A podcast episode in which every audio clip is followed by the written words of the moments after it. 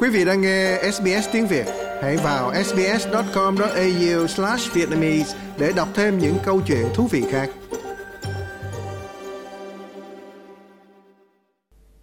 Kính thưa quý vị, nhà báo tiến sĩ Phạm Chí Dũng, Chủ tịch Hội Nhà báo Độc lập Việt Nam, đã bị kết án và ở tù đến nay là bước vào năm thứ tư. Mới đây, thông tin từ luật sư thiện nguyện của Liên Hiệp Quốc Cutulus Patima, người đã đệ trình hồ sơ của Phạm Đoan Trang Nhóm công tác Liên Hợp Quốc về bắt giữ tùy tiện cho biết rằng gia đình của ông Phạm Chí Dũng đã à, ủy thác luật sư Bastima để nộp hồ sơ của Phạm Chí Dũng lên Liên Hợp Quốc. Vì sao mà đợi đến hơn 3 năm bị bắt giam thì gia đình mới quyết định nộp hồ sơ.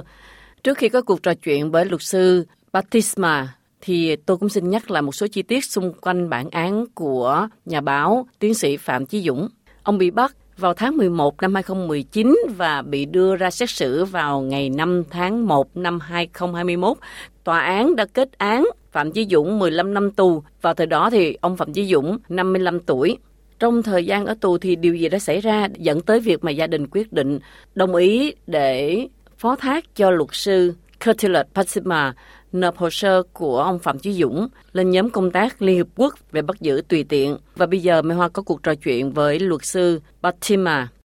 Thank you for taking time to join me in the interview today. Vâng thưa ông, cảm ơn ông đã à, dành thời gian để trò chuyện với SBS Việt ngữ.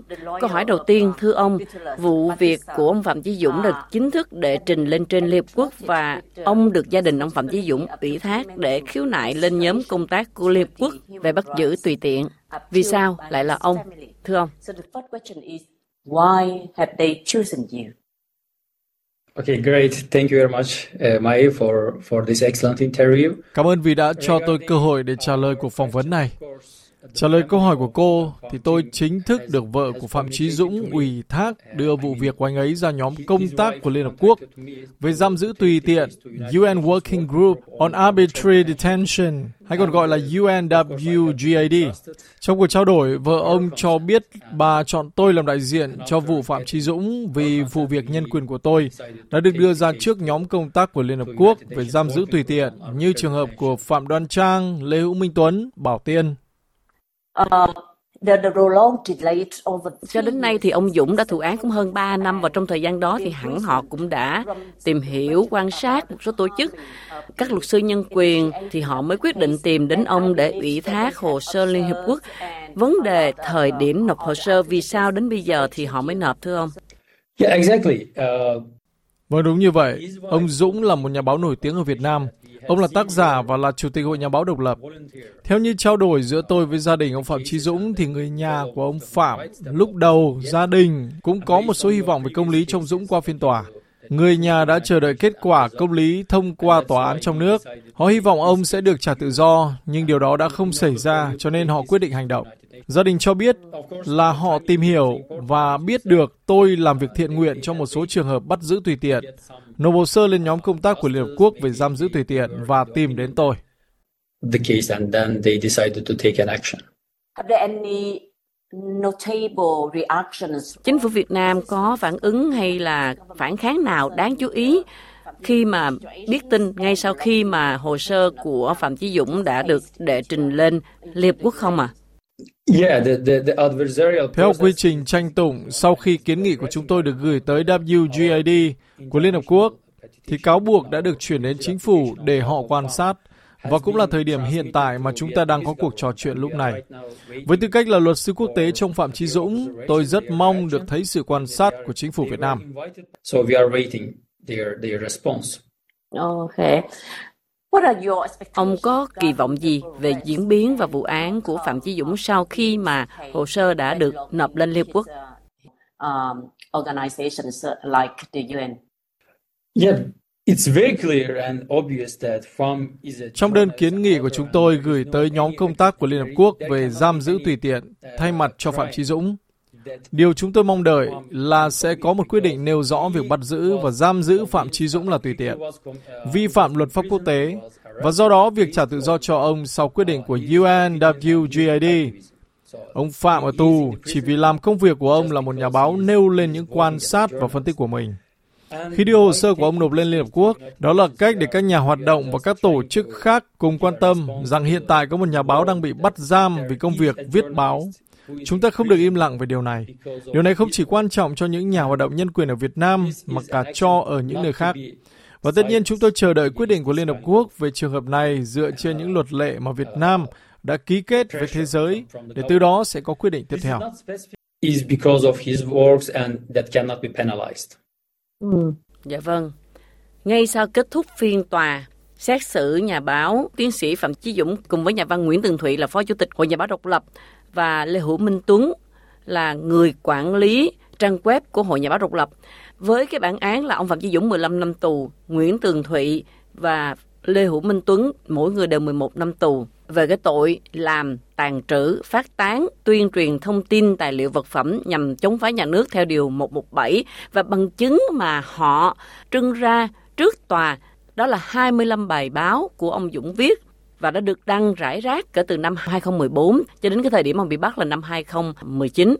Và phiên tòa kết án ba người như vậy với một cái bản án tổng cộng là 37 năm tù thì chỉ diễn ra có nửa ngày. Lời nói cuối cùng của Mầm Chí Dũng trước tòa là hãy để bản án này cho thế giới thấy cái gọi là quyền tự do nhân quyền, tự do báo chí ở Việt Nam như thế nào. Quay lại với cuộc trò chuyện với luật sư Batima. À, thưa ông, khi làm việc với gia đình ông Phạm Chí Dũng thì ông có biết tình hình của ông Phạm Chí Dũng ở trong tù hiện giờ ra sao không? Yeah, he, his wife told me that uh, the, the, the health condition... Vâng, tôi có được thông tin từ vợ ông Phạm cho biết sức khỏe của ông ở trong tù không được tốt cho lắm, bởi vì ông không được tiếp cận với những điều trị y tế và điều kiện của nhà tù thì rất rất là tồi tệ. Ừ. Vào năm 2021, ông đưa hồ sơ của Phạm Đoan Trang ra trước Liên Hợp Quốc, thì ông có thể cập nhật thông tin về trường hợp của cô ấy.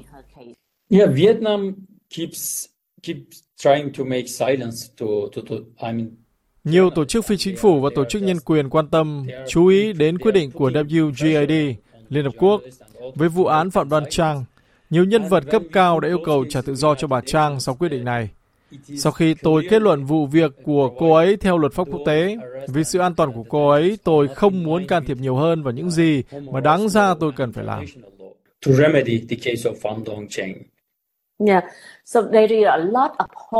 Um, Chính quyền Cộng sản Việt Nam có cái cách đối phó với những người bất đồng chính kiến theo một cách riêng của họ.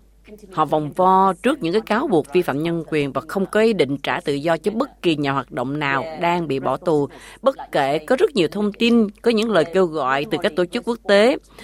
Thì liệu việc đưa các trường hợp nhân quyền lên Liên Hợp Quốc thì có tác dụng gì? So why keep locking cases to the UN? Yeah, this is very important question, and thank you very much for, especially for this question, because uh, this is the impression. Chính phủ Việt Nam tiếp tục bịt miệng các tác giả, nhà báo, các cây viết. Đúng như vậy, và đây là sự thật. Tuy nhiên, không ai có thể bỏ qua tác động và tầm quan trọng của các quyết định từ UNWGAD. Trước đây, nhóm công tác của Liên Hợp Quốc về giam giữ tùy tiện đã đưa ra nhiều quyết định, và do đó, chính phủ Việt Nam đã phải sửa đổi Điều 117 Bộ Luật Hình sự. Chính phủ Việt Nam đang nỗ lực phá vỡ hy vọng của những tiếng nói nhân quyền đang bị giam giữ để họ từ bỏ ý định nộp đơn và không đưa vụ việc lên WGAD của Liên Hợp Quốc. Vi phạm nhân quyền có thể được khắc phục miễn là có tiếng nói chống lại sự trái pháp luật. Bằng cách không thực hiện các quyết định của nhóm công tác Liên Hợp Quốc về giam giữ tùy tiện và không trả tự do cho các nhà báo và nhà văn đang bị cầm tù, chính phủ Việt Nam đang cố gắng gieo vào nhận thức mọi người rằng việc theo đuổi các quyền theo luật nhân quyền quốc tế là vô ích. Nói cách khác, chính quyền Việt Nam đang cố gắng tạo ra nhận thức của những người bị cầm tù rằng dù sao thì chúng tôi cũng không thực thi các quyết định của Liên Hợp Quốc. Vì vậy, đừng có kêu đòi làm gì.